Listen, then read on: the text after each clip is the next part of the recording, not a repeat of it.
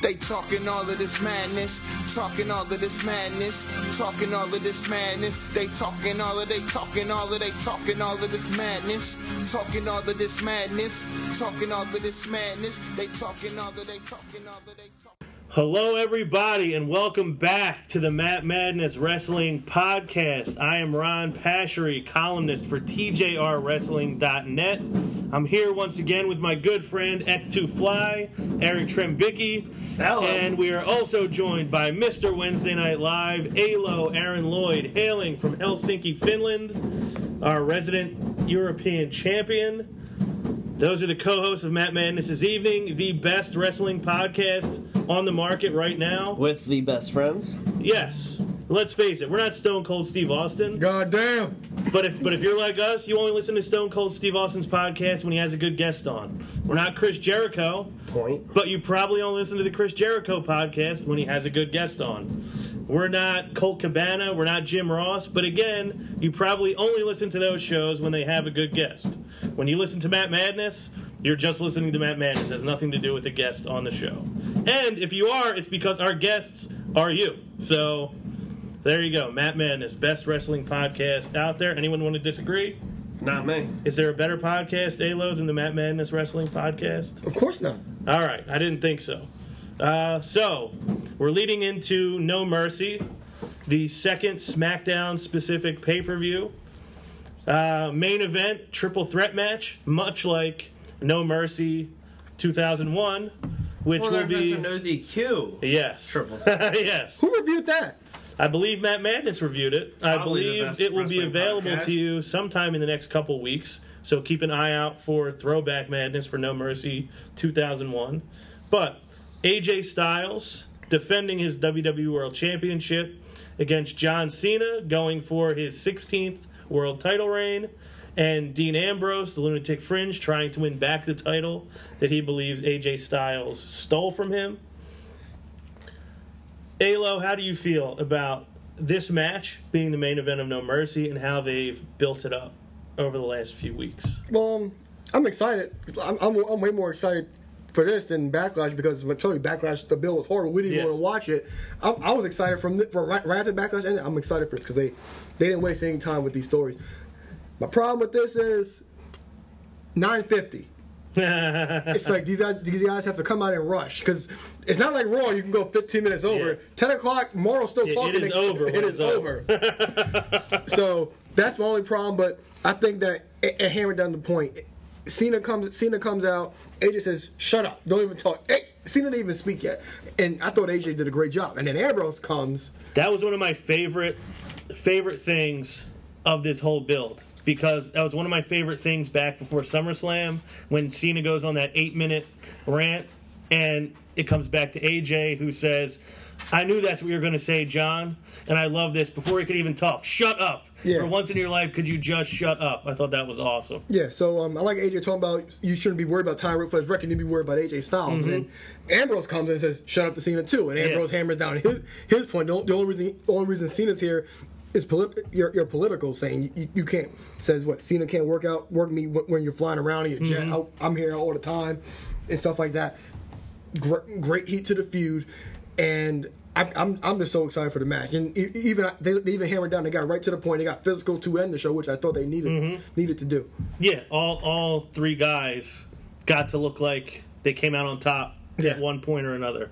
And Eck, right before, before I turn it to you, one of the things I said after SummerSlam, I believe, is that I feel like they are trying to blur the lines a little bit, where you might think these guys are shooting, like the whole Brock Lesnar busting open Randy Orton. People in that arena left not knowing. Chris Jericho even thought maybe Brock Lesnar went into business for himself. Uh, we had the Talking Smack promo with The Miz where people were like, oh my God, like he really came at Daniel Bryan. I think they're trying to blur these lines, and this is, and I don't know if you've noticed this, a lot of the stuff between AJ Cena and Ambrose, it's like a lot of really like personal stuff mm-hmm. that they're coming after each other about. And it's almost like the you know real life you know story between them. You know they're bringing up Cena not being there. They're bringing up him wrestling part time. They're bringing up each other's past. They're they're going right to it. Do you do you like it being that Love way? I love it. You know the the only issue i- i- and kudos to them for what they've done Mm-hmm. for with the two-hour show and really a two-week build. Yeah. because it goes right from backlash to this is where we're going. Mm-hmm. I I love that they're doing the focus on it, and I I love that it's ending physical because it, it breaks my heart that the Raw Universal title we're not getting to see, you know, them get as physical as these guys are getting, and they have a shorter time period. Yeah. Uh, I, you know, I love what they're doing with it. It really, you know, not just to, to dive into a prediction, but it, you know, naturally, I just want to think, okay, AJ's going to hold the title, but they're doing the, a good job at building that any guy has a chance. Which is exactly what you want to do. Hundred percent. I mean, I guess there are some guys that are kind of always going to go in and you always think they're going to win no matter what, mm-hmm. but those guys are like few and far between. Mm-hmm. So I like that these three guys, every one of them kind of has a claim to it, and everyone has, you know, you believe honestly could walk away with it. Uh, but I like how personal it's gotten. And, you know, Cena calling out, you know, Stone Cold was right to call out Dean Ambrose. Uh, AJ, everything he says to John Cena. Uh, C- or Ambrose telling AJ, like, you only have that belt because you stole it from me. And when you steal from me, like, I'm to be your worst enemy. They're all kind of attacking each other. And I think he even told AJ, like, you took the easy way out. You did all this all over the world, won all these championships. You get here, and you have a chance to do it here, and you took the easy way out, and you cheated. Um, I like the way this story's been built. I love all three guys. Um, I do think I'm pretty certain who is going to win, but I do like that they've made a case for everybody Yeah. who's there. And my favorite line was AJ telling Cena, like, you chase history, I make history. I thought that was awesome because he is. He's chasing that 16th world title, whereas AJ saying, well, basically, I'm making history right now. The first guy ever to be the TNA world champion, the New Japan world champion, and the WWE world champion. He doesn't plan on losing it anytime soon. Um, ending was great. Uh, any other thoughts anybody has on this feud? Not at the moment, no. Nothing. Not at the moment. I'm looking forward to the match. So, Ek, you decide you think AJ's going to win. That's your prediction. Yeah, I, my prediction's uh, definitely going to be Styles retains. And Alo, I think Styles retains because in this situation, even though AJ's a champion, he's kind of in the shadows in the situation. This this story is mainly between Cena and Ambrose. I think those two get heated heated with each other. I think AJ steals a win when those two get heated. When some, maybe I, could- I could probably I don't think Cena's taking the pinfall. Possibly, so I could, I could see Ambrose hitting Dirty Deeds and then AJ coming out of nowhere hitting the Styles Clash or rolling them up possibly. Some, something that you would hate, but Yeah. it would be a way. It will be a way to further that story because I'm not sure what's going to happen with Cena because I know he has to fulfill American Grit, Right. And um, I'm not sure what's going to go on with Dean Ambrose, but, if, if they need to, they can go back to that Ambrose that Ambrose Styles match because it, it, it'll be by roll up and not just by pinfall. Okay, I also think AJ Styles is going to win, so it's a clean sweep across the board. And then one quick question for both of you guys. We don't have to spend a lot of time on this. AJ Styles is obviously a heel. We remember when Seth Rollins was a heel champion. He held on to the belt for seven months, but he lost almost every non-title match he was in. He lost every week on Raw. He was made to look like a fool almost every time he was out there. But AJ doesn't have matches. Right. do do either one of you believe that AJ and Eric, you can answer this first. Do you believe AJ Styles will be somewhat of a dominant champion, like where he's going to have a long so. run and look like he has deserves it? I'd hope so. I, I'd hope they were smart enough to realize the mistake they did with Rollins. And aside from just the mistake they did with Rollins, I hope they're smart enough to look at Rollins has a good bit more youth to him mm-hmm. than AJ does. And I think they could have looked at it like, okay, this is his first title reign. He can take these losses and he can make up for it later. Yeah. Where AJ, his time is right now. Right. Every match matters. Every title defense matter. Every title match matters. You know, he probably only has. I think he only wants to be out there for like two more years or so. Makes sense. I mean, he's 38, I believe. He may even be 39 or about to be 39. So, if he's still in his prime, quote unquote, he's not going to be for too much longer. Uh, Alo, do you think that we're going to get a dominant AJ Styles title run, a long run, or do you think he'll be sort of like Seth Rollins? I hope he's booked definitely like Seth Rollins. but the thing is, he doesn't wrestle on TV like that. Like that. SmackDown's, SmackDown's a, a, um, a shorter show, but I really we really see the guy Harley wrestle. So I hope so. Hope well, we know he'll we know he'll look strong on the mic, but it's just like when he has these matches because he's not doing anything on TV. Like I said, we don't see him till what nine forty five in, in Mm-hmm. the show. You gotta get this guy on TV. He's the champion. Now, so back in the day, you didn't used to see the title ever defended, you know, outside of a big event. Like back in the Hogan days and all that, you rarely saw that on like a regular like Saturday night main event or whatever. Um, and even the early days of Raw, that really didn't start till WCW started doing that on Nitro. Do you think there's a chance that they make the title more important if you're only seeing the guy who holds it rarely on your weekly show? That's their perspective and how they see it. It's But like- do you think it doesn't work that way, or I do don't like it. maybe I, I don't like it that way because I think he's a champion. He needs to be like depending on what he's doing to make.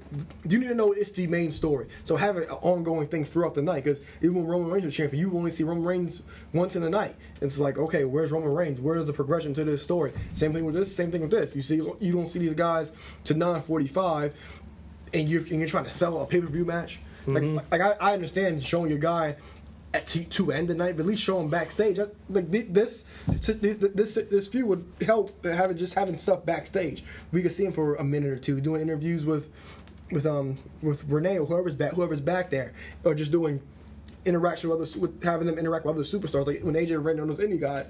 That was awesome. Just- Right. It, it just progresses each superstar as a character, and they could do things like that can happen and improve Yeah. the product. Uh, Eric, do you feel like it does a service to the title if you're not seeing it defended on SmackDown every week or on Raw every week. If it's not being defended, I think that as much as I, I'm one of the first people to gripe and say that. I mean, I know you love titles being defended, but I, I think they should be, but also it's one of those things, and I think you're almost getting to this. We, we don't even really, or Alo was at least saying, you don't even really see AJ Styles in non-title mm-hmm. matches. So I do think it's a disservice to an extent to the champion if there's two shows between. Well, no, I guess there's technically four Smackdowns between pay per views. And if he wrestles at one or none, it's a disservice to him. It's a disservice to the fans. It's a disservice to the belt. Yeah, I, I do. That's my opinion. okay. I mean, I think we're kind of all in agreement there. Um, I guess there, there's kind of a tough line to straddle sometimes, but I mean, I guess there's an extent, uh, exception if you're a champion like Brock Lesnar and you get to do whatever you want. but not everybody's Brock Lesnar. Thank God. Uh, Alo, The Miz, and Dolph Ziggler heading into No Mercy for their Intercontinental Championship versus career match. We got a Miz TV segment with the Dolphumentary entitled "The Success of a Failure." So good. I know actually- you liked it. I actually got mad at certain points. It's like they booked him so Yeah. bad. I uh, They did. Uh, I, I knew you would like this this segment, Eric. How did you feel about the Dolphumentary on Miz TV, "The Success of a Failure"? I thought it was well done. I mean, I was if the, the fact that they brought the Spirit Squad out, I was a little disappointed that they, could, they couldn't get them Get the all, whole gang but- back together. but we need a scene approval for Kenny Dykstra. I don't know if you got. Did you know the story behind that? No. Okay, so we all know Mickie James has you know ran around the block a mm-hmm. couple times. So Kenny Dykstra was engaged to Mickie James, and then at this time. They were saying why they were engaged and Mickie James was fooling around. Mm. So the thing, the, the rumor going run going backstage was that Cena got Kenny Dykstra fired. Hmm. sounds like not too far out of the realm of what we hear about other guys. Yeah, and then according to Cena, Mickie James went psycho over him, and that's why she got released. Hmm. That's according to Cena. According to backstage, Oh, okay. because Mickie James, she was on Russo's podcast, she even addressed it. She said, "I don't think John got me fired, Yeah. but they were." She was like, "We were a thing, but I kind of don't really know what we were." yeah. Um, I like the segment. I like the idea of it. Like, and who else would do that but The Miz? Like, I'm going to make a documentary making fun of you. Um, I love that he told Dolph, if my career was half as embarrassing as yours, I would have retired years ago. um, he gets beat down by the Spirit Squad for a little bit, turns the tables. Miz comes after him. He chases Miz out of the ring exactly as a heel would do roll out of the ring as fast as he can. I'm honestly, and I would have never thought I would have said this. Like, if you told me three months ago you're going to see Dolph Ziggler and The Miz have like four matches in the course of six weeks, I probably would have just rolled my eyes. But I'm honestly really excited for this match. Eric, are you excited? Excited to see Ziggler win this IC title back. Yeah. Are you convinced that Ziggler's going to win this IC title back? Yeah, I'm not reading the dirt sheets. Well, dirt sheet's saying he could win or he could lose. so all the options. That's great reporting. He could win, he could lose, it could be a non finish, could be a DQ. Yeah. What's the DQ? He's uh, he's he loses, right?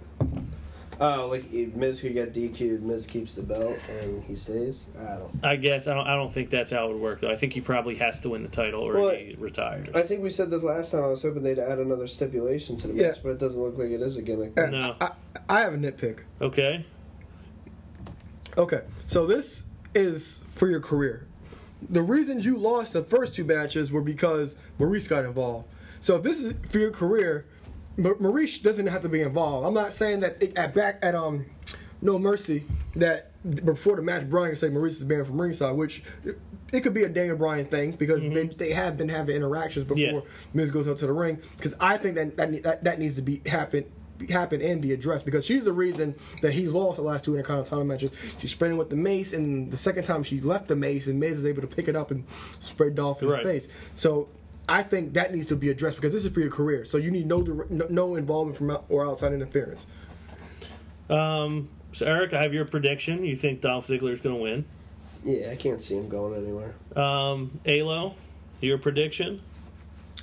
I, I'm going to pick Dolph because M- Mi- um, Dolph hasn't got anything on Ziggler. I mean, um, Miz this whole time. It's always been the Miz on top over Dolph Ziggler and bar- humiliating Dolph Ziggler the whole the, the entire time. I wouldn't be shocked if Miz did win, even though he said he wouldn't bring him back. But I could see him pandering to the crowd and saying, "Oh yeah, I." I, I, I beat I got your I got your favorite Dolph Ziggler out of this match. I, I mean out, out of this company, and then possibly bring him some do something silly like bring him back or something like that. But something I can see is if Maryse doesn't get banned from ringside, I can see Miz cheating again, and then Bryan restarting the match and Dolph winning that way. But I do think Dolph wins this match. I think Dolph wins as well. I'd be surprised if he didn't. Um, be pretty disappointed if he doesn't. My hope is that he does win this match, and they do. They find something to do with him because he belongs there. He obviously his You matches put him on a winning streak. Defend the title every week. Why not? Do, do you think this ultimately leads to Ziggler having a bigger role in the future, or do you think it'll be the same whole thing? I hope so because after this match, you know, Miz. If, if say Dolph wins, you know, Miz is going to have to get a rematch. It's Yeah. like, okay, so what are you, what are you going to do then? What are you going to do then? And then if if if Dolph does win and he's done with Miz, it's like, okay, what do you do with Dolph now? Yeah. Like, who's Dolph going to face? You you don't you have no heels. We saw him face Baron Corbin already. We don't need to see that again. No, we don't. Please don't. Yeah, who's Dolph going to face? Wait, you guys still don't like Baron Corbin? I'm fine with Baron Corbin. Corbin, it's I just just- don't need to see Ziggler and Corbin anymore. Um, The pure wrestler match. Remember that? they- oh God, that well, that was one of my favorite things Ziggler ever did. He put on the headgear and just kicked him in the nuts. It was hilarious. Small, quick story. Yeah. Um, remember when SmackDown was in Philly a couple weeks ago? Mm-hmm. A buddy of mine met uh, Baron Corbin at LA Fitness. No, really? Yeah. that's pretty cool. 'Cause Actually, I thought the, the highlight of the story for me, you know, we're, we're drinking a couple beers and he's telling me this. Is this a friend I've met or no? Um, Joey's younger brother. I don't know if you met him. No, I haven't. Now, thing I love about this, uh, Joey's brother Sean, he's the man. Solid, solid dude, cool guy, funny, and um, he's not like your ideal gym guy. He's just a strong, strong dude. Yeah. But you know, he's um, he's rounder. But I mean, the guy can press with his legs close to like a thousand pounds. Could probably do like one rep, like a grand. Wow. So him and a buddy of his, uh, buddy's a smaller guy, but he's in real good shape. They're at the gym talking talking shit to each other, back and forth, back and forth. The guys, um, Sean's telling me, "Oh, you can't put five up." All right, so the guy puts a couple reps of five up. The guy, keep, they keep going back and forth. The guy ends up getting to like six hundred pounds, and uh, Sean's laughing at him when he's struggling with it. so the guy's like, "You can't do it." Sean, with no hesitation, is like, "I'll do 650." Goes, puts 650 up, does five of them. So guy's like, that's that's insane. So he goes, he's like, uh, he puts puts 700 on it. He's like, I can I can do three. So he goes to press the three. Baron Corbin's walking around the, the gym meanwhile, and he, you know he sees him, but he doesn't want to be a mark and go Yeah. up to him, and he's already a fan of him. so I'm like, yo. So he's telling me the story, and like he meanwhile he's telling me this, and he's like, meanwhile, Baron Corbin's walking around the gym, and uh, you know there's obviously a couple people there that know who he is, and a couple people can just tell, you know, the guy's pretty tall, bunch Right. of tattoos. Obviously, he's somebody. So while Sean and this guy, they're talking shit to each other with a decent bit of volume. Yeah. Eventually, Sean's going to do the press. He does one. He goes for the second, and he, as he's struggling to put up the second, Baron Corbin walks up to him, taps his check, starts cussing at him, and says, "Get it." goes, presses the second, presses the third, and he says, "Fuck three, get five." presses through, get five, and he gets down the store and he's like, he's like, man, Eric, I thought I was gonna do one at seven.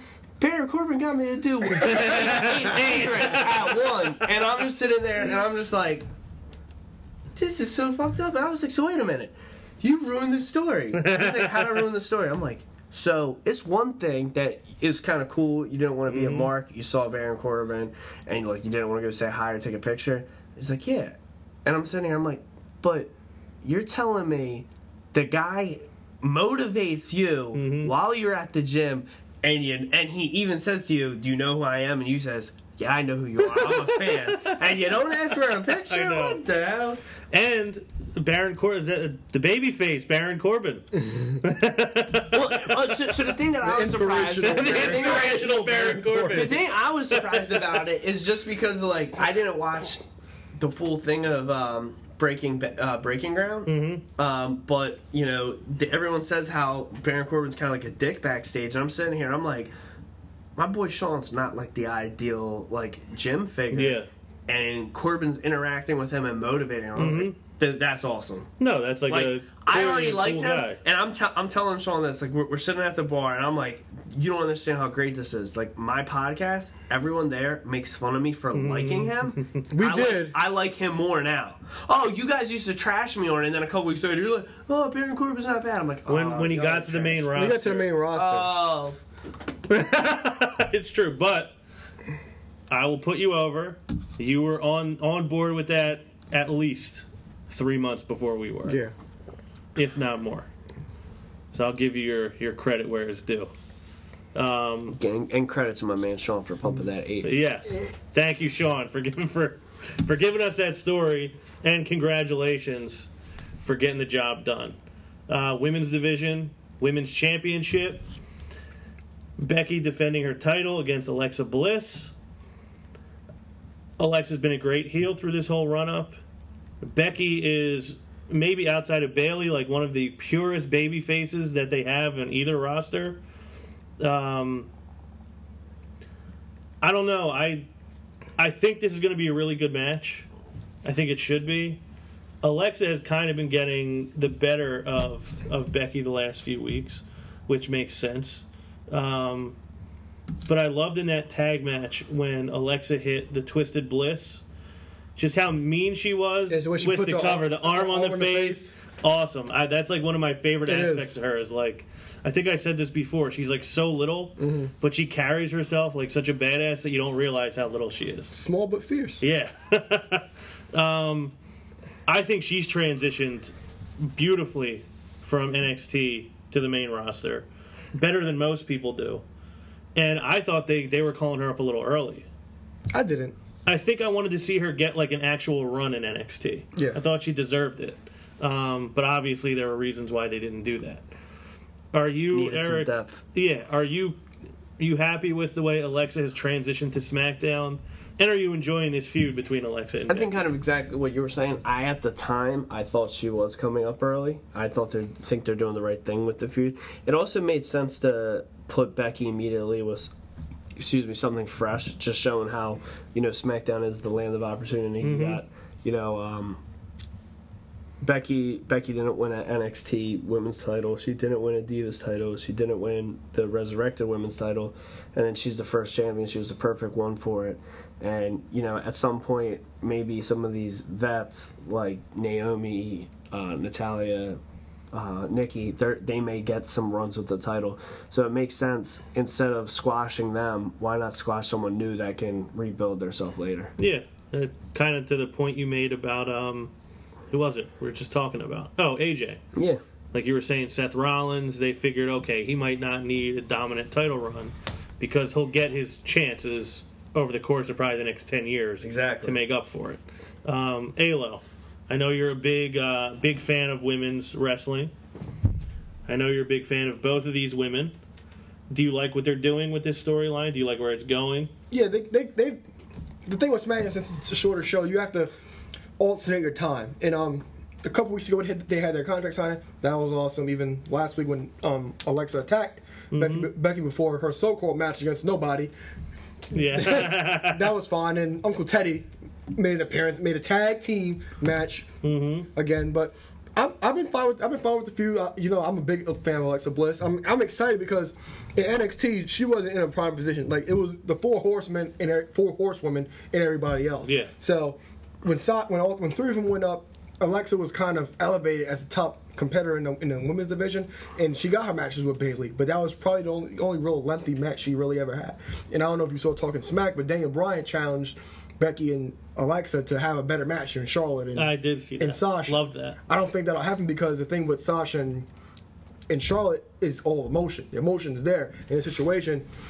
Alexa and Becky, the emotion isn't there yet. Maybe down the road it can it can be, but right now, no. But I'm excited for the match because I want to see Alexa Bliss in a prime position to succeed. And I think this match will get the time after Daniel Bryan lay that Easter egg about I want you guys to top Sasha and Sasha Yeah. and Charlotte.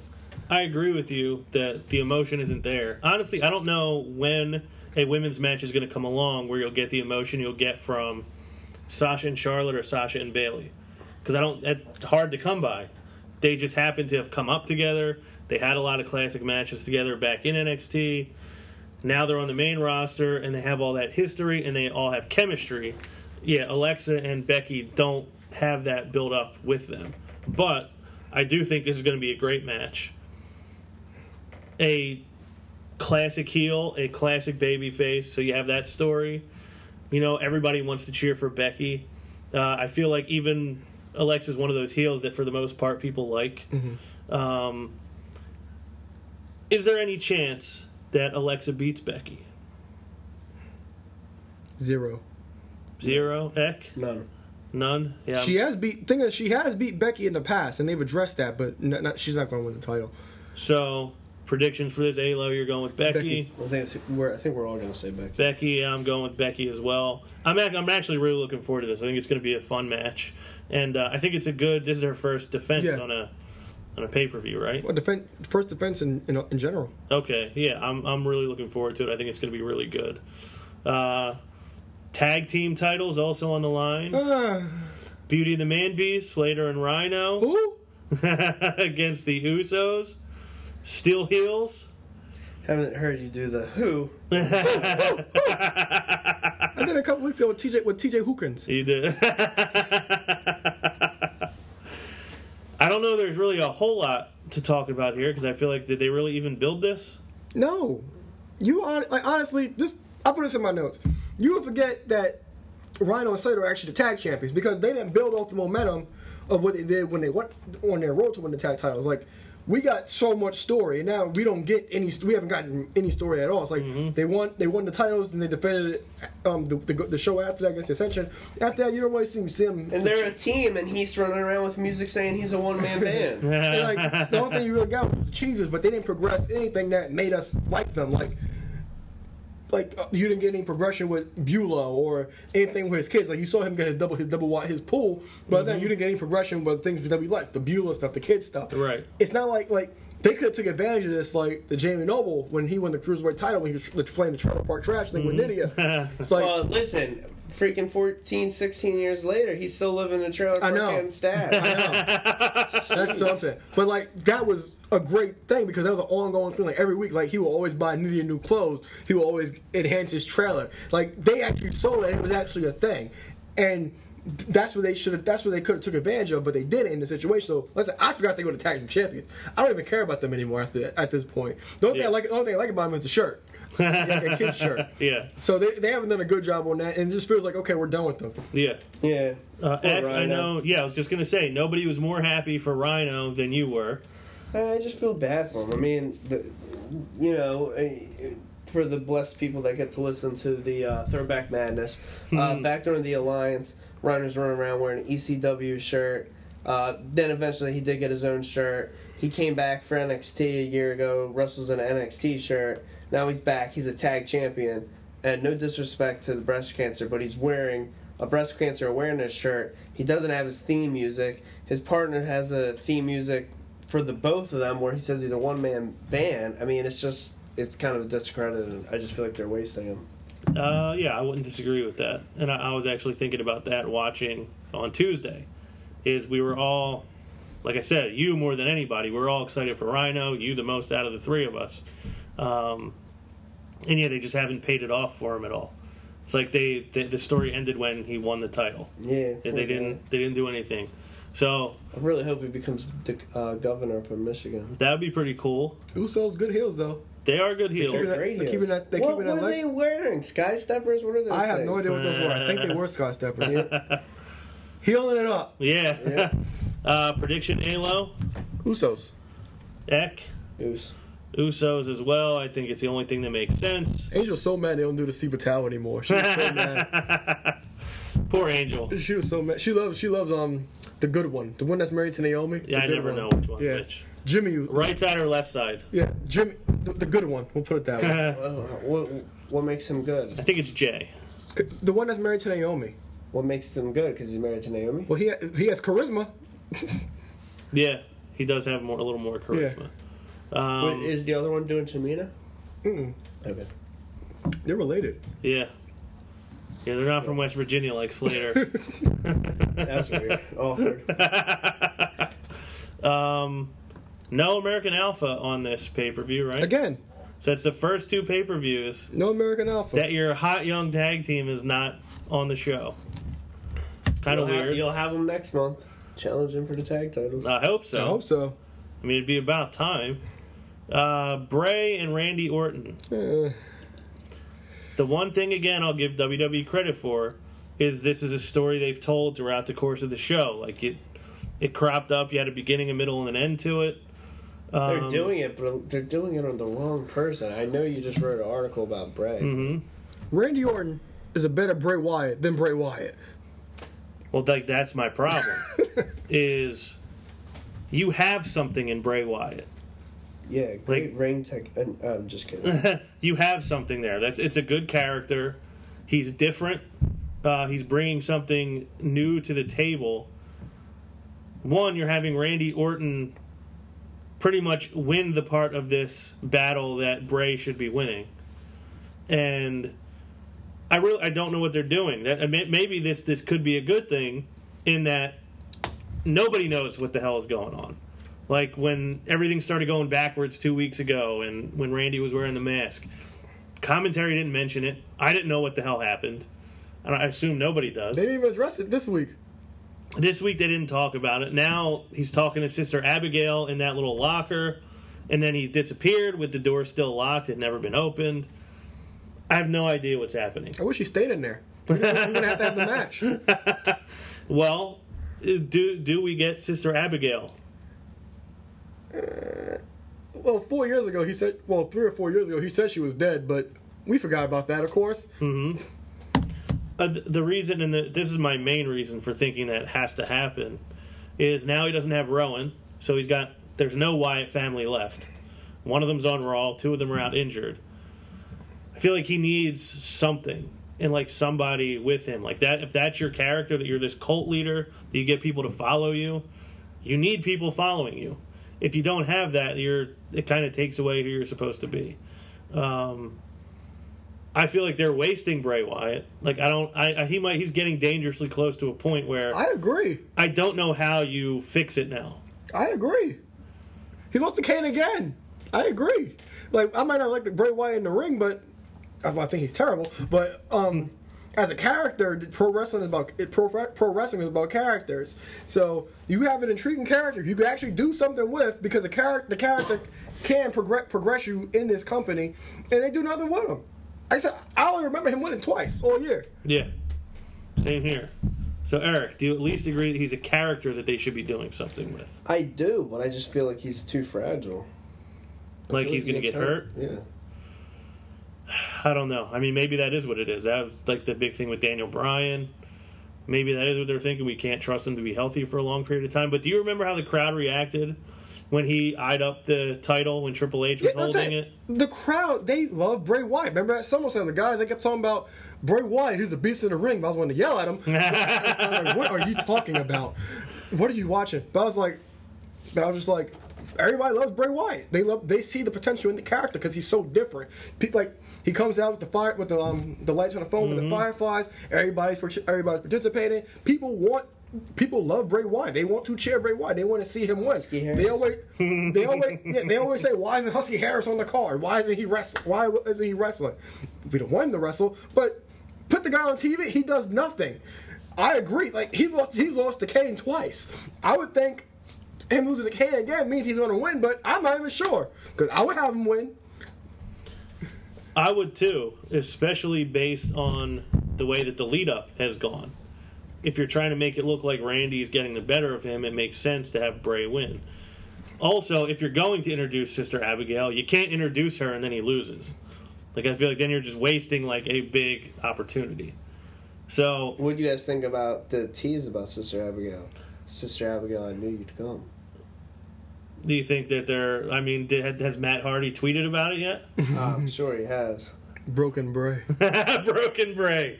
Um, yeah, I guess there's not a whole lot else to talk about. I'm here, man. Eric, Randy Orton, or Bray Wyatt? Orton, because Orton's ch- challenging AJ next for the title. Alo? Yeah, uh, yeah, uh, you can't pick Bray Wyatt on the show, so I just go Randy Orton. He should win. Bray should win, but I'm going Randy Orton.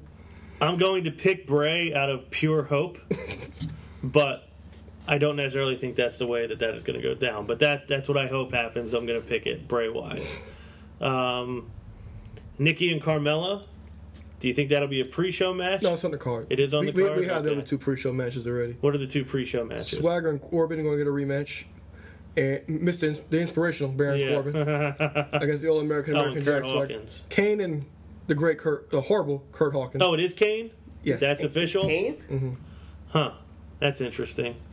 Um, Nikki and When did, they, Carmella. hold on, when did they announce it was Kane? I saw it on Instagram last night. It was Kane and Kurt Hawkins. Yeah, I looked last night and I didn't see anything on. Uh, So Kane goes Wikipedia or from beating WWE. SmackDown, or beating Bray on SmackDown to doing Kurt Hawkins. Gotta put Sounds over that- about right. Gotta put over that young upstart Kane. yeah, always. Uh, Nikki and Carmella. This is another one where Carmella I thought was coming up too soon. I thought she was being brought up in not the best situation for herself. Um, and it kind of panned out that way her first few weeks on TV. She was getting no reaction at all. People did not care. Great heel turn. now that she's a heel and she is just ruthless with Nikki Bella, the crowd has turned on her a little bit. She's done a lot of good heel work. Um, actually, has made me a little bit excited for a Carmella match and a Nikki Bella match. I mean, I think it's pretty obvious Nikki's going to win because Carmella has pretty much been getting the upper hand at every turn. Um, but I, I actually like what they're doing with Carmella a lot.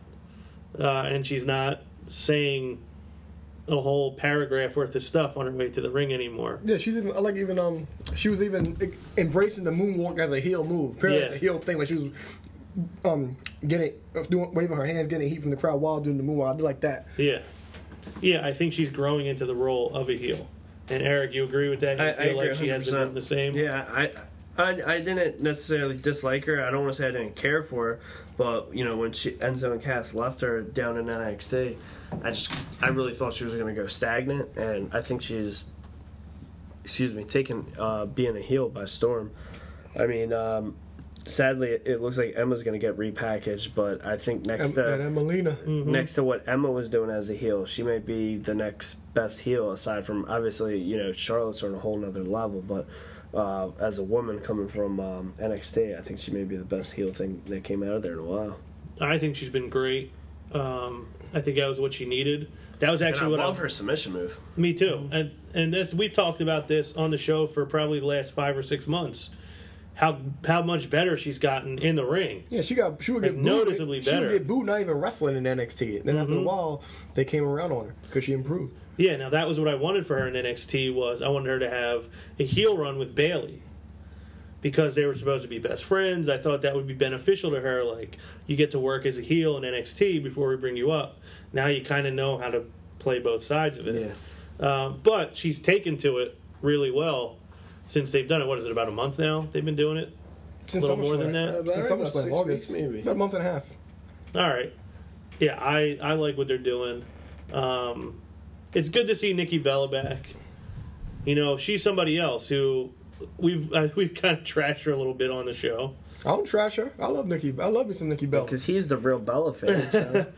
Hey, don't talk about my in-law.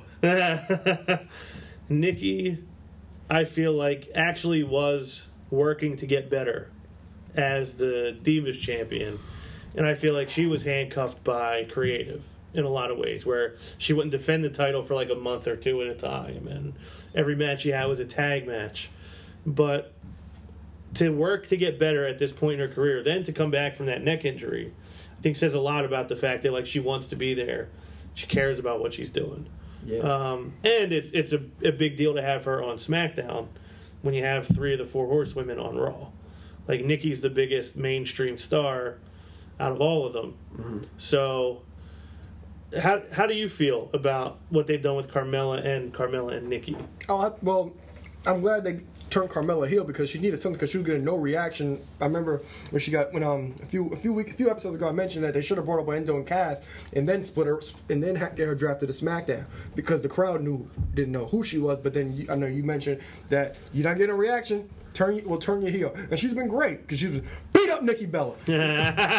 so she's she's been she's been great and she's done a good job. She's in she's she, her mannerisms, especially last like on this past week on SmackDown, her mannerisms got better, doing getting heat while doing the moonwalk, and she's great. She's she's good on the mic and and not in those things with Natty. Don't don't do that. I think she's I think she's great on the mic and she's entertaining. I can't wait for her. I think she's been a great heel because she's even been getting stealing wins from Nikki Bella. She's I think she's beat Nikki Bella three times by stealing mm-hmm. wins each time.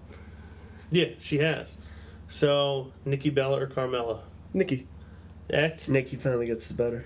Yeah, Nikki. That just makes sense. You don't kind of the way it's supposed to be. The heel wins all the matches before the pay per view, and then the big match, the baby face wins. Typically, how it works. Uh, we talked about Baron Corbin already a little bit tonight. Very interesting story. He has his rematch with Swagger. Did he even really tap? No. Well, that was the that was the point is that he was supposed to be reaching for the rope, and they called it a tap. Um, I assume that that was what it was. Swagger does nothing for me. Never did. Find him boring. Whatever. Uh, We stopped to buy beer on the way here, and Eric said he saw somebody at the bar who looked like Swagger. I said so he looked like the most boring guy in the room. Um, that was such a good response. I really thought it looked like Swagger with a, with a, uh, a hat on backwards, just like how he showed up. Do you have the biker chain? oh God, yeah. I I wish that they would be trying a little harder with Baron Corbin.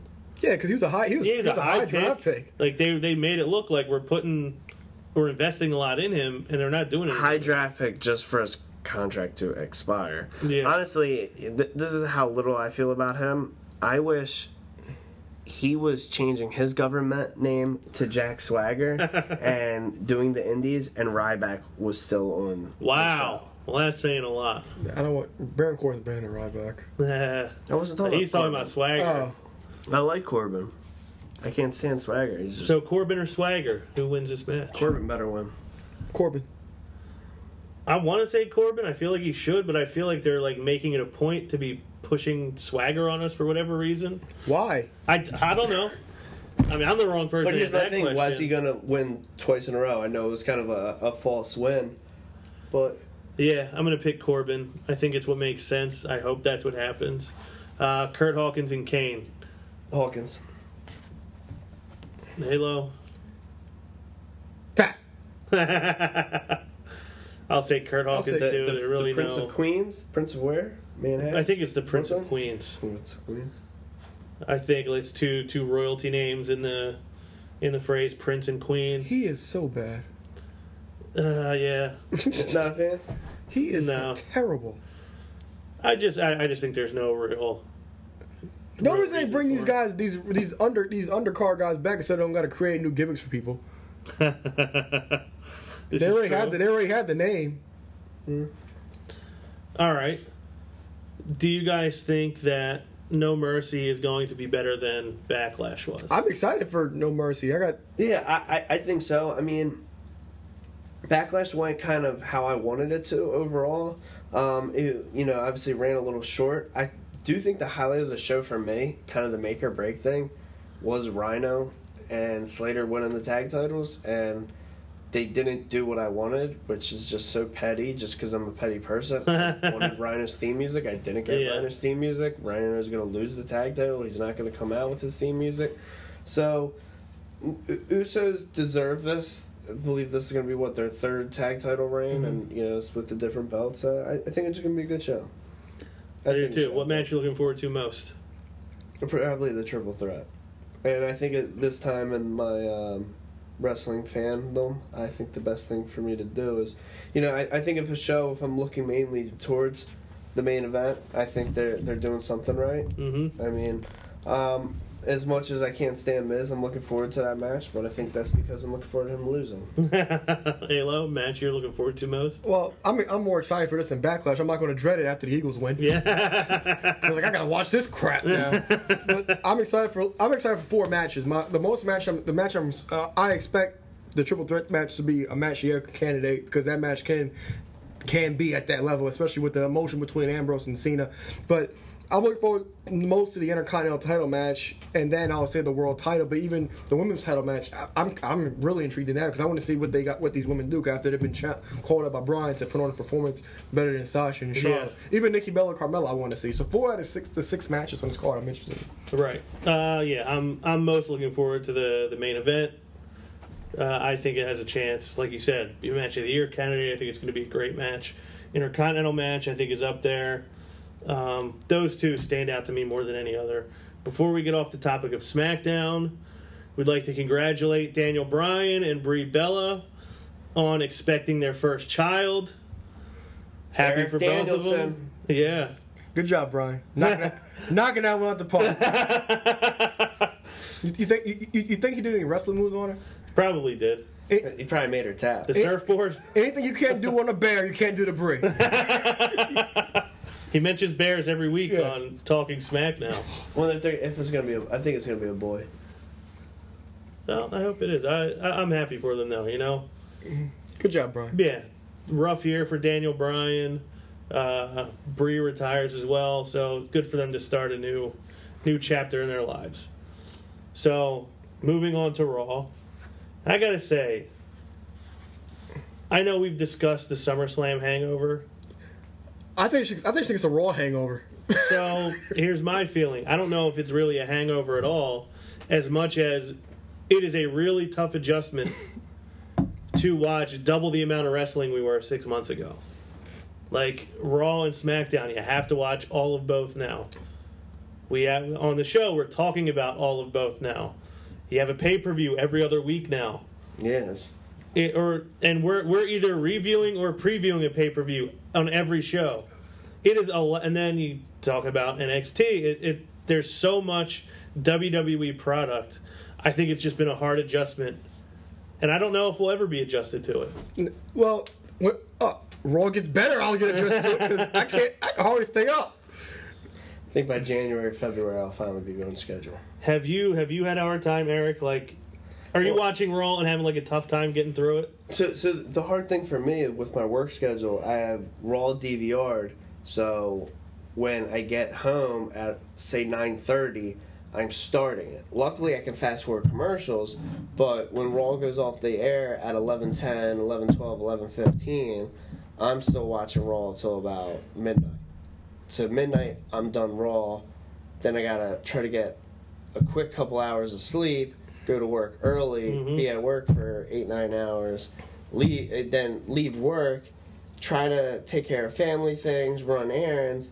Then I gotta cram SmackDown for two hours. Sometimes I gotta record SmackDown. Sometimes I gotta pause it, and it it, it is a lot. I'm having a hard time keeping up with uh, non Raw SmackDown stuff. Well, Yeah. the thing with Raw is, it doesn't hold my attention. Like, I, like as a wrestling fan, I'm always looking forward to Raw. Yeah, there's so much waste. But when it starts, it's like, okay, SmackDown. I'm excited. I don't care. It doesn't matter if it's bad or if it's good. I'm like, okay, SmackDown, two hours, half hour's done. Like you said last week, it's like a half hour in a row. Like, oh, still got two and a half, still got two and a half mm-hmm. hours left. SmackDown's like, okay, okay, it's almost over, and it's everything is so fast paced on SmackDown. It's like, okay, you, you can quickly process. it. It's like Right. Raw. Raw is like in my notes. I'll have way more Raw notes for one segment than on, on a SmackDown segment. Yeah. So what I've been trying to do the last few weeks, I try to start Raw exactly at like eight forty-five. I'll DVR it, and then I'm fast forwarding the commercials. So I'm watching it in about two hours and twenty minutes, but then I'm caught up by the last segment, so I'm not up later. So I'm I'm playing catch up the whole time, and then catching up by like you know ten fifty five or whatever, and then I'm good to go for the last segment. It's over when it's over. I don't have to watch it any later. And then SmackDown, I try to start it at eight thirty or eight thirty five, and then again I'm I'm finishing SmackDown at like ten oh six instead of you know waiting an extra hour. But even even doing that when I'm watching it for you know thirty to forty minutes less than other people, I'll fast forward Raw and I'll be like, oh God, please tell me I'm at least a half hour in. Yeah. And it'll be like 27 minutes. I'm like, oh God, like I'm gonna. This is never gonna be over. Um, I think part of it is not enough of the show is entertaining.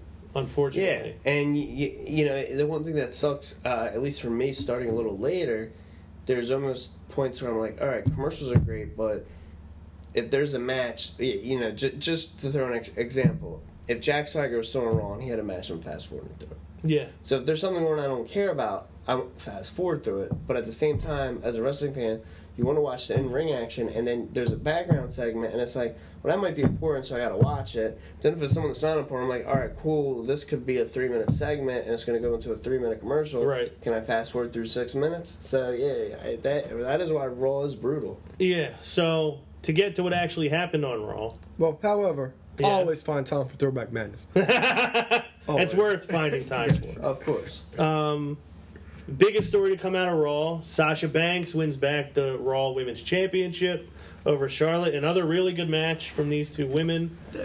awesome match. Yeah. I, thi- I it could be their best one. I, I mean, it, it's definitely debatable, and I'm sure we won't all agree on that. But I, I thought the match was great. It was up there. It was just as good as anything else they've Yeah. done.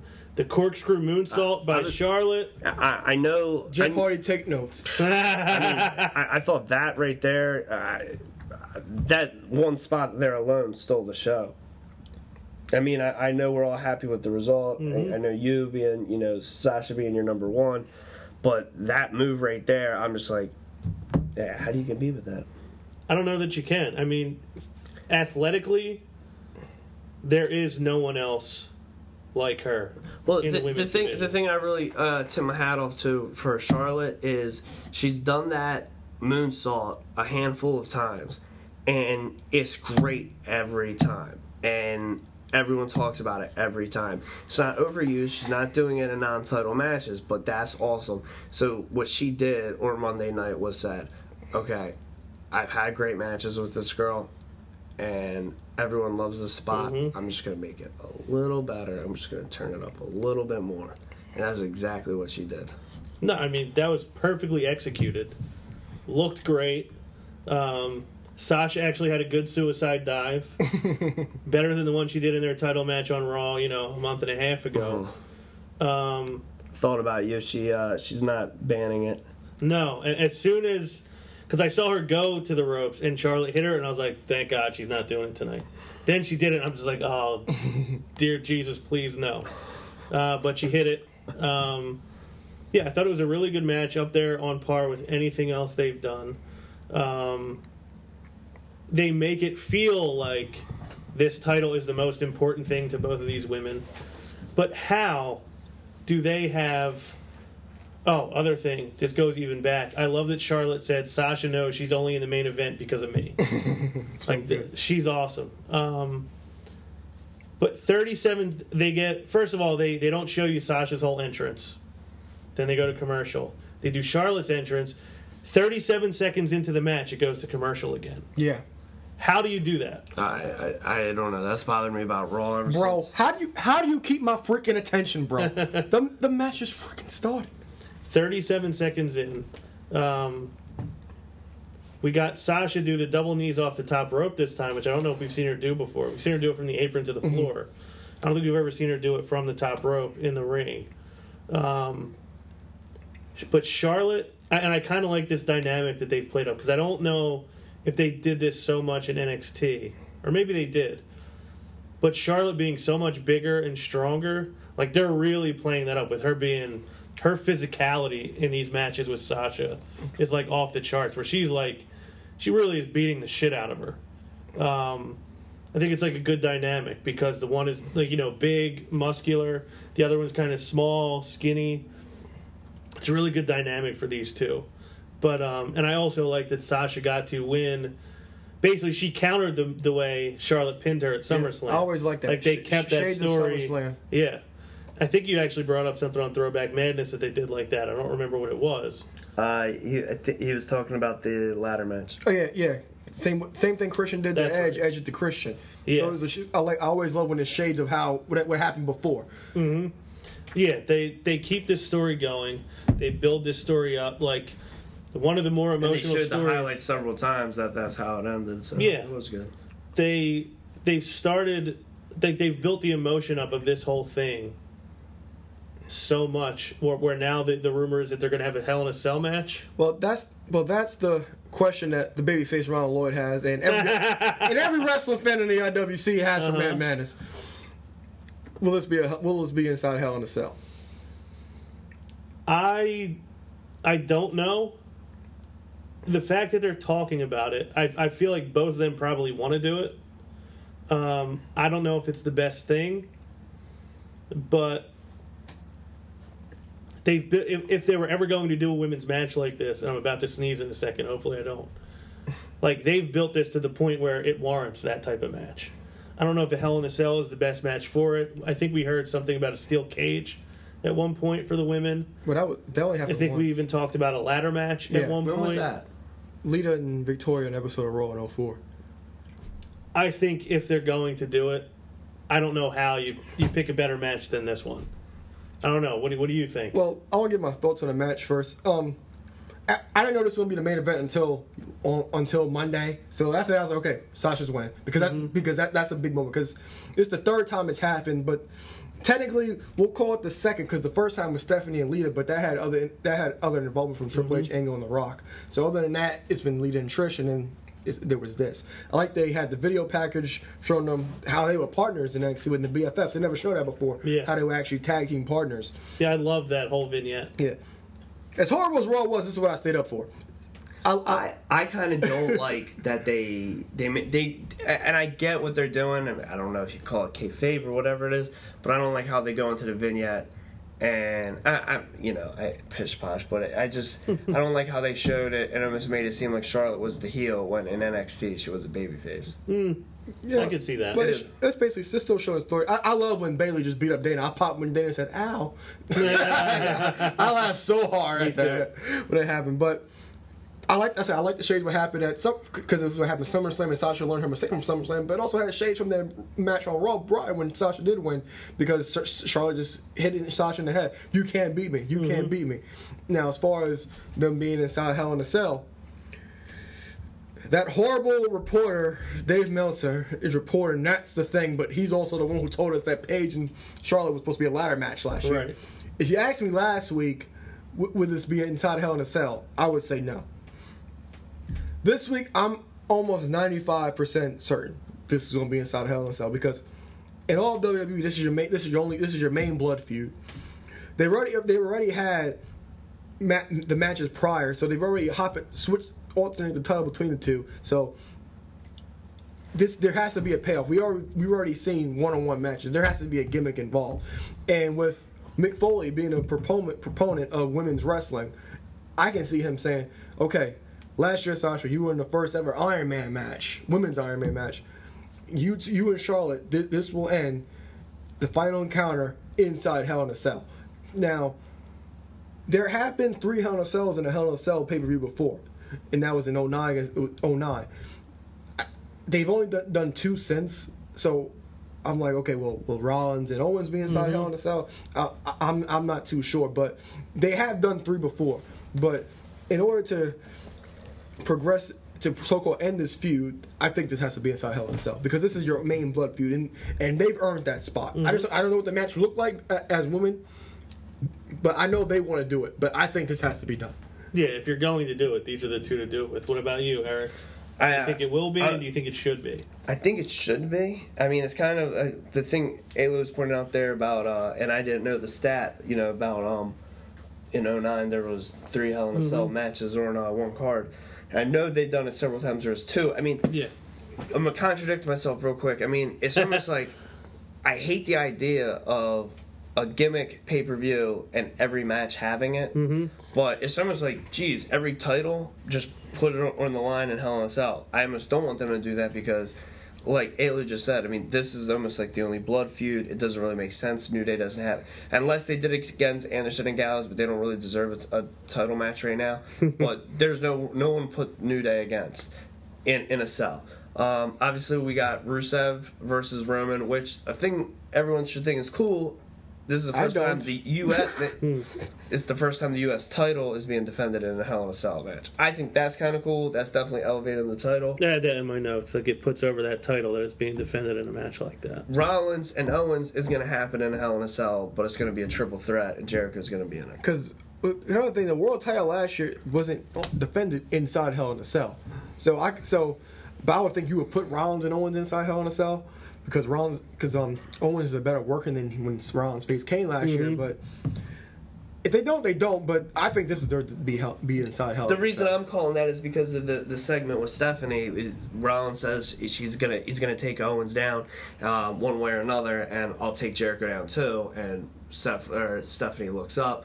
You know, um, Jericho made the implication about you know I'm not challenging you for your belt, so, so I could see Stephanie easily setting that up. That's, that was also the dirt sheet that that was going to be Finn against those two, so it, it makes sense. It's going to be those th- those three in a, in a cell. Um, the only other thing I could see them doing is um, maybe at least put the, the women in a, a hardcore match. But I, I mean, it's basically you know But yeah, that Hell in a Cell is a hardcore match. You can't. You, this is this is the problem they have because they pigeonhole you because it's like they're telling you what you're getting. You can't have a street like a street fight or a hardcore other uh, other other than a, a har- you can't have a hardcore match on a Hell in a Cell pay per view because you, you're telling me it's Hell in a Cell. Yeah. Yeah, I think that they they have earned it. I think if you're ever going to do it, it's this feud with these two. Uh, I and it, it seems like they have actually made it a point to build to that. Like they didn't have to keep doing this, but they did to keep building it up more and more. So it makes sense for them to do it. So I would like to see them do it.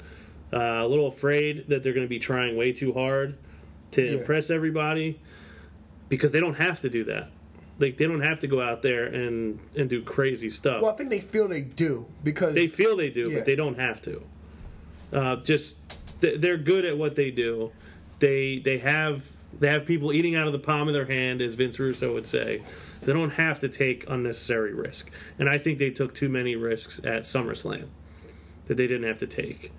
Um, so storyline with Seth Rollins, your longest reigning Universal Champion. sorry, I'm going to rewind real ahead. quick. Prediction: Who wins? Oh, I Oh, never mind. That's there we go. We got months. Yeah, we got some time. I'm, I'm Hey, we got I was about settled say, into a rhythm skip- there. Uh, yeah, you're right. Seth Rollins, your longest Universal, your longest reigning Universal Champion of all time, Kevin Owens, Chris Jericho, the New Day got themselves involved in it. So good. So, Eric, you already brought up the whole thing with Seth and Stephanie, and I love Seth saying basically like, basically give me give me my title match, whatever. I'll burn Raw down to the ground.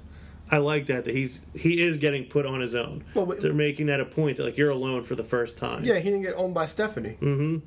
Yeah, and he's he's kind of taken a step up. I loved him saying that Owens is like the teacher's pet.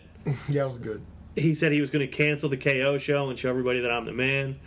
I like what they did with Rollins in all of his interactions. Uh, I love, as I said before, anytime I see Kevin Owens come out in the suit, it's always great. Seven hundred fifty dollars. Yeah, seven hundred fifty dollars suit. Um, so Owen says, "I basically, Chris, I think you should be the special guest referee. I know you have that nice referee jersey. I think actually Jericho says I have a nice referee jersey. Yeah, it's for $750. and Owen says, yeah, seven hundred fifty dollar referee jersey. Um, Jericho says, I don't know about that. I think we should uh, challenge for the New Day's tag team titles. And Owens wants no part of that. Sounds like a lot of work. I don't really want to do it. And Jericho's like, yeah, well, at least I'm not challenging you to your title. And then Owens like, let's do it. Like So good. immediately, he wants to do it. Um, I like the idea of them tagging, but I like the idea even more of them having a falling out and Jericho being in the Universal title picture, which we're going to get there. I don't know if we're going to get there by Hell in a Cell. I would like it if we did.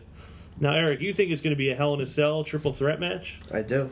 You you think that's you think that's what'll happen? You think that could happen, or do you think no? I can see a triple threat, but I don't think it would be inside Hell in a Cell. Which is more likely that it's Rollins and Owens in a Hell in a Cell, Well, the fact that or that it's a triple threat match? Well, I think the fact that Rollins is saying, okay, Jericho's going to be involved too, so might just put him in the match too. But even Owens talking about maybe Jericho be the special referee, but I do think Jericho's going to be involved in, in this match somehow, some way. yeah, The the way I see it going down that it'd be a triple threat in the cell is uh, Rollins makes the threat to burn Raw down, burn it, burn in hell, burn in hell in a cell. Da. So they get their match with the New Day. Rollins comes in, hits Jericho with the pedigree. Wait, I'm sorry, you're not going to talk about what's going on the list? Uh, yeah, I forgot about that. Wait a minute, they all went on the list. They list. all went on the Woods list. was so mad. I loved it. Woods did not. Yeah, he did not want to be on the list. he was so mad. And when he was talking to Ashton Kutcher and Danny Dumbface, I'm putting you on the list. Ink it in, man. I thought that was great. That was really. Ink it in, man, was awesome. 'Cause I remember I was talking about how the New Day's been stale, but als- also they've been carrying dead weight with Gallows and Anderson for the past month. No, and a that their segment was entertaining. yeah, that was the best thing they've done in a long time. Like their their interactions with Owens and Jericho was great. I mean, they helped put the list over. Woods being so devastated to get put on the list really put the Twice. list over. Yeah, he got on there twice. Um, I could have done without uh, Ashton Kutcher and Danny Masterson. At least they didn't get him involved in the match. And I was worried about that Yeah, I did too. I was glad they didn't, but I thought they were pretty annoying. That match was long. It was really long. That's when I started fading out. Yeah, but the New Day wins, so they didn't earn their title shot. Um, yeah, I don't, I don't know where it's going to go. I, I honestly want. I think Jericho deserves, even if it's one night. I think he deserves to hold that title. Well, they even teased it again because Owens left Jericho in the ring and Mm-hmm. Seth pedigreed him. Yeah, he bailed on him, and then I think Oh, he yeah, betrayed- he, he, he was up on the ring apron and then went away. Mm-hmm. And maybe I don't know if it was Corey Graves or if it was one of the that '70s show guys saying like you don't just leave your best friend like that, like you you make sure he's okay. Or Yeah, he's whatever. yeah, yeah. He was saying I would have leave my best friend there. Mm-hmm. Um, is there any chance before Jericho goes away for a while that he holds that title for even one night? No, unfortunately, no. What do you think, Eric? I don't think after. Um, I don't think it'll. Uh, I, don't, I can't see Owens losing her on a second defense. I mean, I don't think it's likely that Jericho wins it. I don't think he's going to, but I just feel like he deserves it. Not you and I both. I think he does. Of course, I think he deserves it because he's been so he's been so entertaining. But I don't think they'll put the title on him. Can you imagine the way that crowd would erupt They would. if he won that title? I mean, that'd be unbelievable. Um, but and and I said this a few weeks ago. I would just be happy that he's even in the picture because I feel like he has not been there. When's the last time he had a like a world title shot? It's been a long time. I mean, I, I guess the say Royal against Rumble Punk. in the Royal Rumble technically, But because the that was other for night- the title, The other but- night, his, his stuff with Punk.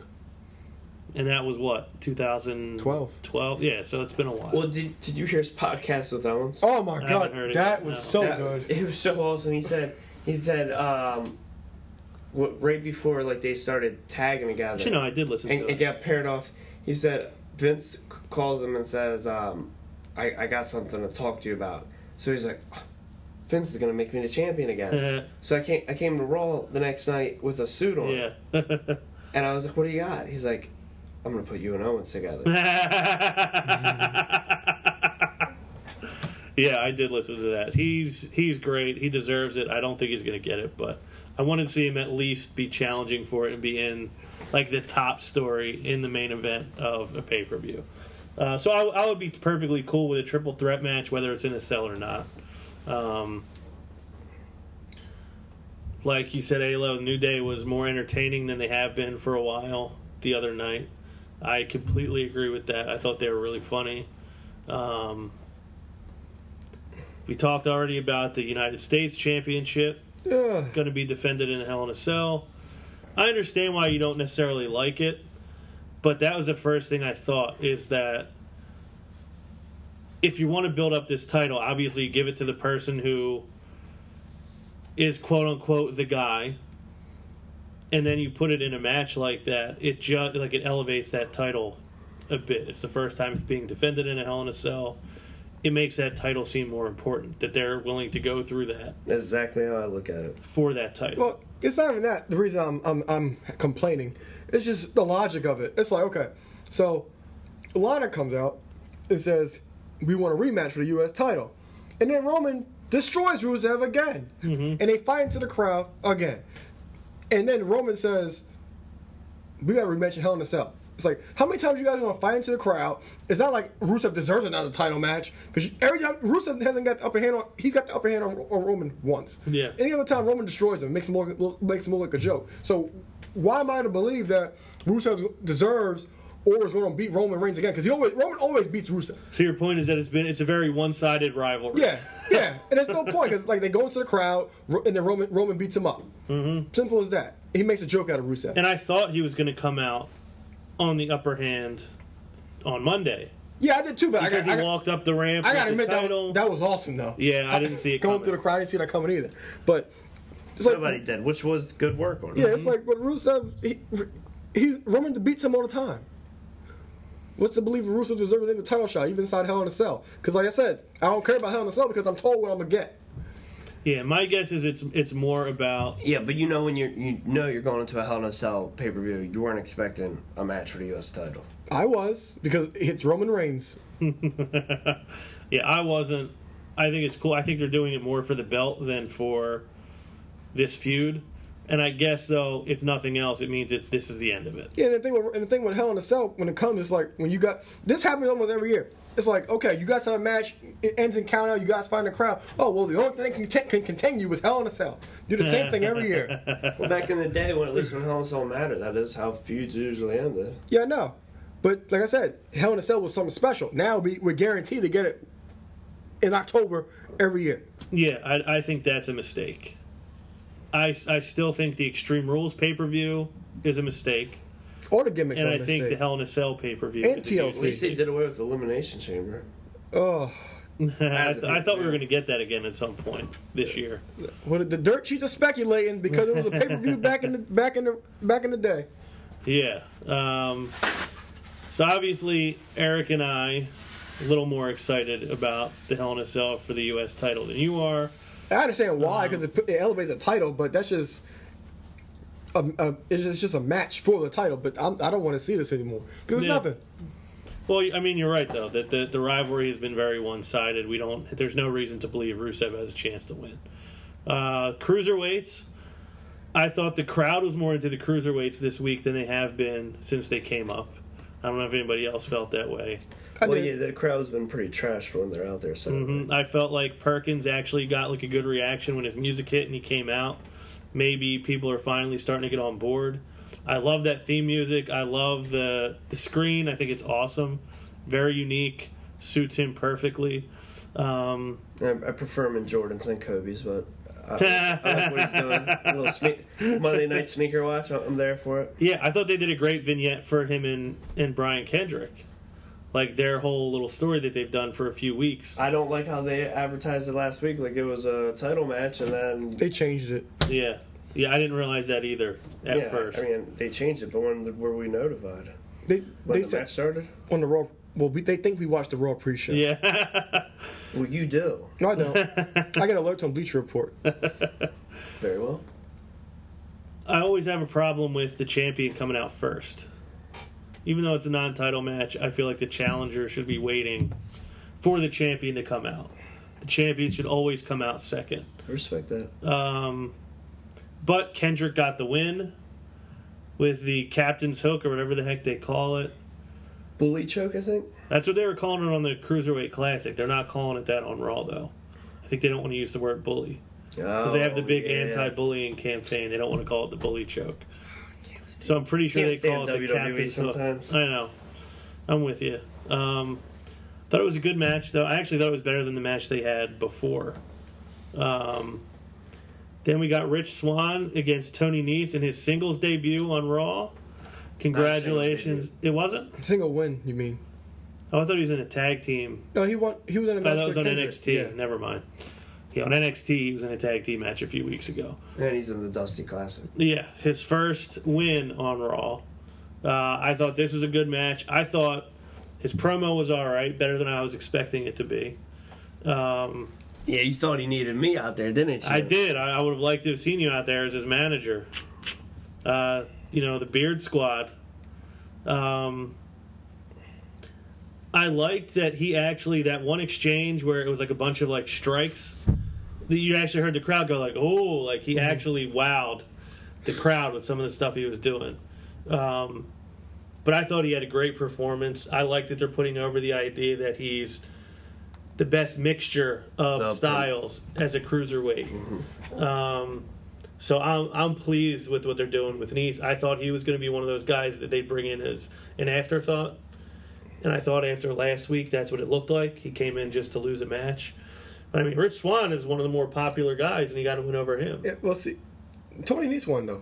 No, that's what I'm saying. Oh, like, so- guy, okay. You got to win over him. he got to win over a guy who actually is one of the more popular guys out of that group. Okay, well, I got a lot of problems with this cruiserweight division. Uh huh. Okay, so this is T.J. Perkins' second time on Raw. You have him lose, and you have him tap out Mm-hmm. at that, so he's already a victim of 50-50 booking. Two weeks on Raw, he's a champion. He shouldn't be losing. It's not like you debuted him months ago. He should Right. he should win every match, and you have him tap out, so he looks horrible. And then you said something about the crowd. The crowd sounded better. Okay, this is the third time, third well, third week in a row they've seen Rich Swann. You haven't seen Gran Metalik since. It's the second, the second week in a row you see Tony Tony Nese. They're not reacting because they they're not told what to care. It's like you get you have these small little box promos mm-hmm. before the match, but it's like why is this match happening? It's like there's no story. There's no story to it. It's like okay, we're gonna have cruiserweight champion have a match, and, we're gonna have then the another match. We're just we're gonna have, we're gonna just have another match in the division that that means nothing. It's like oh. Well, maybe if a guy starts getting a couple wins, man, Kendrick's out of the, you know, if Ye- whether it's Rich Swann, Cedric, Yeah, but the thing, Grand is, the thing is, but this is the thing. whoever's getting the most saying, wins. where the is Grand next Metalik? We haven't seen him since the first week, and this this is the thing. He's in Mexico. He's doing some things. Th- th- th- He's doing some things. This this this this is the thing. It's like you- they're pigeonholing him just to, just to this just to this division. You could probably have him face other guys not in the cruiserweight division. You don't have to. Be, they don't always have to be exclu- exclusive to this division because you have to give these That's why guys. they're some wins. tagging. They're tagging in the cruiserweight division. Now they're but, tagging in NXT. but this is the mm-hmm. WWE product. Remember, remember, everybody doesn't watch NXT. That's NXT. NXT, Like, we'll appreciate what they're doing on Raw, but the, the crowd might not appreciate what they're doing on Raw. You gotta do. You gotta make people care about these guys. It's like we love. I, we love Tony Nese. I- We love Rich Swann. R- Those are, Rich Swann's the only guy we've seen every week on every week in the cruiserweight division. It's like they gotta make us care about this. Well, make No. people, ca- other people care about it. I only care about myself. I don't care about anything but me. what about me, um, best friend? You care about Utah. I just you gotta stop being so picky. I understand. Well, I mean, the the point you're making is valid, and it was one of the things we were concerned about is that these guys are seen solely in this little box, and they are not necessarily getting a story. Like T.J. Perkins and Kendrick have gotten a story, but Perkins should not be losing unless he gets like screwed. Like I can see if he gets screwed over and catches a loss, but to just tap out. So, so I mean, here's the thing. Mm-hmm. I, I, I don't know if I said this last week. This is something I was nervous about, or I just didn't want it, just being a fan of them. But it's obvious, it's obviously clear. You know, almost you're you're basically getting a character out of Nese too. He's clearly a, a heel, Mm-hmm. and no one else in the division except from Brian Kendrick is a uh, is a heel. So we don't know doing that. You can We tell don't by know what promos. anybody You really can- You can tell by their promos, they're heels. You can tell by their box promos that you hate. He did something in the match that made him look like a heel too. It is his cocky character. Yeah, I can I'm trying to remember specifically what he did. Maybe he mocked Swann's dancing. Yeah, that was it. Yeah. Um, yeah, they are. They are. And he called him a uh, a twerker. Yeah, that's right. He did. Uh, I I do think that they're they're packaging him as a heel. I just hope that there's actually some story to go along with it, not just he'll say some things that make you think he's a heel. I want them to do. I want them all to have a story the way Kendrick Kendrick's and not going to Perkins be the one to beat Perkins. Nese is going to No. be. Well, I'd be cool with that. You I'm know, fine I with can- that. I, you know, I ain't. And trying- maybe when we see Perkins in December, we'll have that purple belt with, or when we see uh, Nese in Nese. December at House of Hardcore at the 2300 Arena, we'll have a purple belt with him like he promised us. Vince England. No, he- Yeah. if, if, if he doesn't, and, and he at least wins it by then, I'll be investing some money in that thing. so we'll be showing up with a purple belt. and a silver sharpie. Yeah. Um, tag division outside of the New Day, Cesaro and Sheamus. A little bit of a uh, lovers quarrel. Enhancement match. Yeah, another enhancement match for them. Foley saying, you know, prove me right that you guys can revolutionize the tag team division. Do you think this will be like a thing? Yes, 'Cause, like I think, because like last night on, on Raw, they did false advertisement of the club. Yeah. Gals Anderson, they're saying they're monsters tag team. They, they want the tag team title, so they're going to have to face a team, a, a legitimate team to to get them ready for that tag team title match. And I think for what they did for that Gallows and Anderson on Raw is setting them up to face Cesaro and Sheamus. Like that could be like Cesaro and Sheamus is like big test Yeah. just to prove if they're ready to ready to challenge New Day for the tag team titles. So I think I think this is this is, this this will be an ongoing thing. What about you? Do you think Cesaro and Sheamus is like a thing for a while, or do you think think 'cause it's just something they did for them? Even to do? Owens, even Owens uh, acknowledged that they're like, oh, we can't challenge for the tag titles because These guys already got it. Yeah, they already got they already got a chance. I forgot he said that. That's a good point. Well, um, Donovan, no, Donovan the Lowdown Lloyd, no relation. He, he asked, "Do you think Cesaro and Sheamus will actually catch on as a tag team, or do you think it's just going to end in a feud again?" Nah, they're gonna catch on. I think they could catch on. Now, I don't always trust WWE to have the patience to see things through, but I think they both. I mean, they both can work. They both got nothing else to do. They both have nothing else to do, and they're they're a classic. Like we'll put these two like monsters together, and they're going to be a formidable tag team. I think they could get over. Um, uh, so I'm, I'm going to say that yeah, I do think that they will. I agree too. I think I think they catch on, but but they didn't mention demolition this week. They did. They did. Okay. They did, um, and I don't know if it wasn't on purpose. I think they mentioned like the 400 and whatever, 407 day reign, whatever the heck it was. And Ashton Kutcher said, "Is that the longest?" And Cole said, "No, demolition, 478 Oh. days." And then Kutcher was like, "Oh, demolition." So it wasn't like they went out of their way to say it. He just happened to Oh, ask. must have been when I faded out. Probably. yeah, but they did mention. it. I don't think it was planned to be mentioned though. Uh, we had a Golden Truth sighting. Why? I don't know. Well, to get squashed by Gallows and Anderson, They're so bad. which is a shame because like we actually like them. Who? Golden Truth. No, we actually like Gallows and Anderson. They just have been made terrible. to not matter. Like they shouldn't be terrible. The disappointment of the year. Can't argue. with Definitely that. up there. Yeah, it, it's it's hard for for any anything to be more disappointing than that. Uh, Enzo and Cass, I thought they did a bang up job. Bang up, really. Susan G. Komen. I just thought they were funny. Cup of titles. the uh, I like that they gave the belts to the winners on both shows, SmackDown and Raw. I like that Daniel didn't botch it. Yeah. I did like that. Well, he learned his lesson from the night before by watching Enzo screw the whole thing up. Uh, what did Enzo? Enzo said something I thought was so funny. He might have just called him certified G's. I can't remember. Um, but I thought they were good. It, interesting to see them do it. well, that, that shows how much faith Vince has in them to put them in position. That's the Cena spot. Yeah, exactly. They, did they throw Roman in that spot last year too? It was Cena and Roman together. Um, It just looked awkward. yeah. Sami Zayn unfortunately still has nothing to do. Gets a match with Titus O'Neil. I thought Titus was going to win because So he, did he still I. was a new gimmick. Yeah, like they built that whole thing up, Yeah. and then there's like, oh, Sami will just beat you. Doesn't make sense on either front. Yeah. that they did that. Poor Sami Zayn. What? When? When is he going? When is he going to SmackDown? Because that's the only way he's gonna have anything to do. I hope soon because I can't take it anymore because it's. ugh. Or cut weight and go to do a Matt Hardy. Go to cut weight and go to cruiserweight division. he's he, he's cutting weight right now. He's Yeah. in the sauna. Sami Uh, Zayn version one. Eric, you you on the same page? Like that Yeah. they're just wa- throwing away Raw's Sami got whole- Zayn yeah, they- I mean they've thrown him away since Battleground. when he got his biggest win. Got Yeah. a marquee win and then said, hmm, Went to the pre-show. Lost to Jer- then, then goes to SummerSlam. Loses. I mean, go SummerSlam pre-show. Loses to Jericho. Not on Raw. Now he's facing titles on New. He, I mean, he got the win at least, but it did not move him forward. It did not do anything for him. He's still in the same place. I think after that win, he puts them in line to face the winner of the Hell in a Cell match for the U.S. title. I'd be fine with that. I'd be fine with him versus Roman. Uh, me too. I was kind of making that up. but- but hopefully they, they, they take that in consideration. I actually found it intriguing because on house shows he's been wrestling for the title in the triple threats really? with Rollins and Owens. I'm just not ready for him to be back in the thing with Owens again. But I think he'd look good with red red leather. he would. It matches his uh, his tights.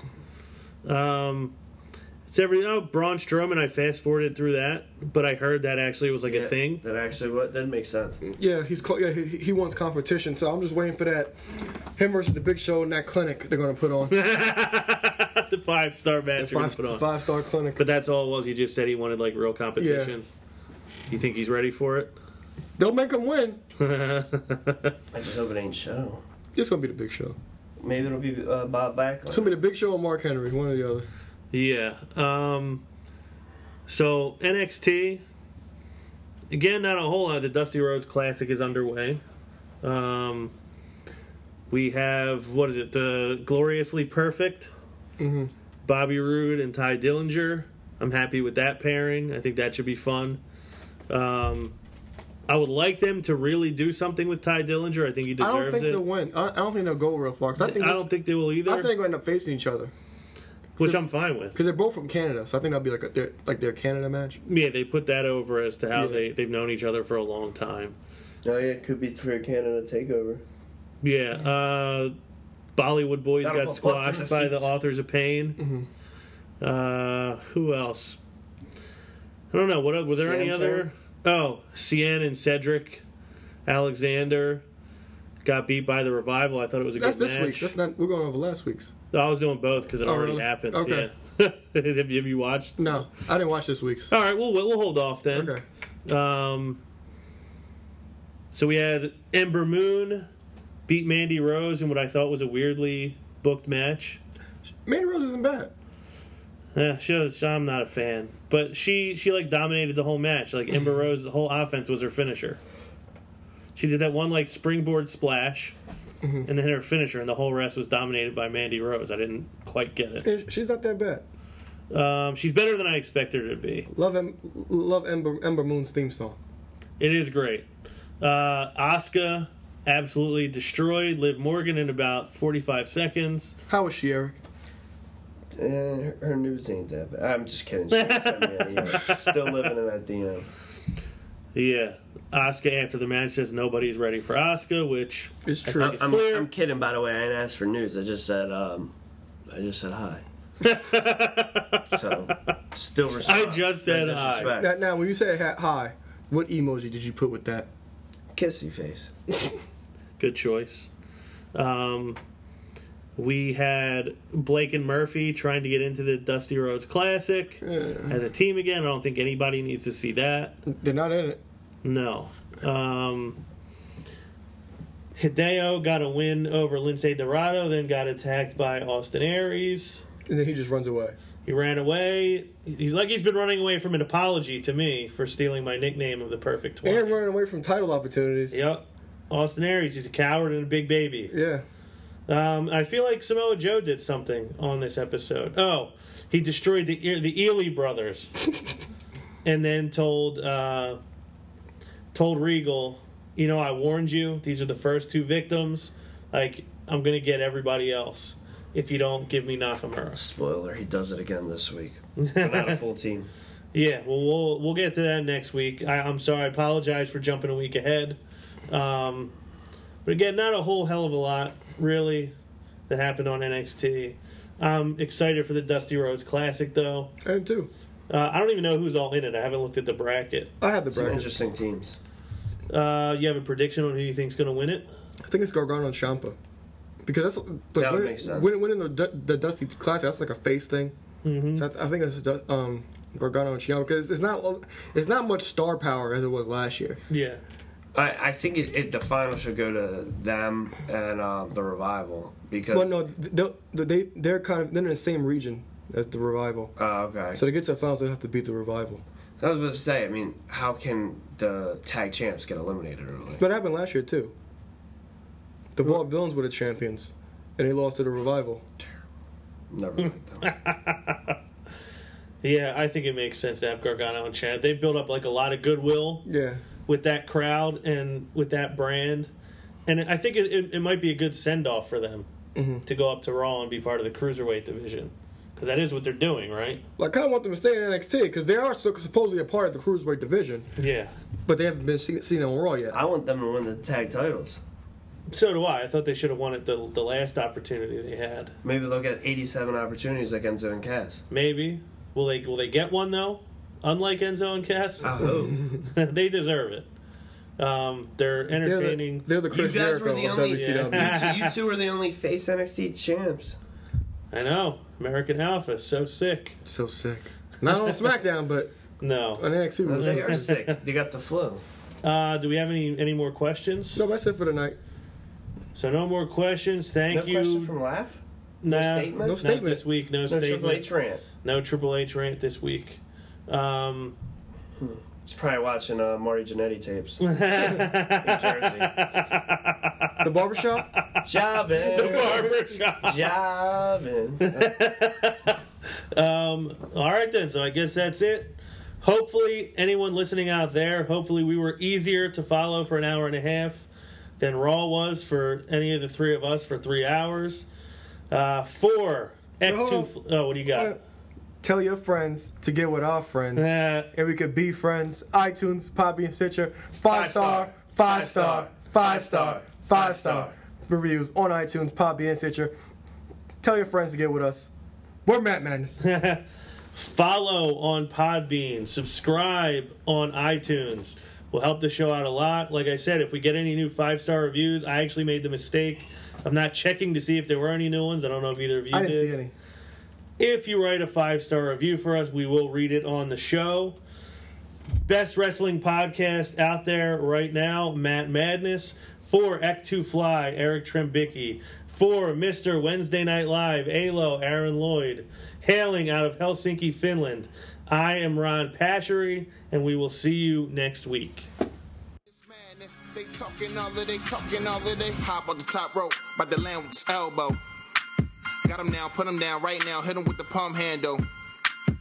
Tuning up the band, y'all don't understand. Fist of Superman, it's a summer slam. Here we go again. Fans marking man, man, I hate my balls. Shut the Vince McMahon, it ain't safe to land off the cell. Fans love it, ain't hard to tell. Talking madness, awesome. Well, what I'm cooking, man, y'all off the smell.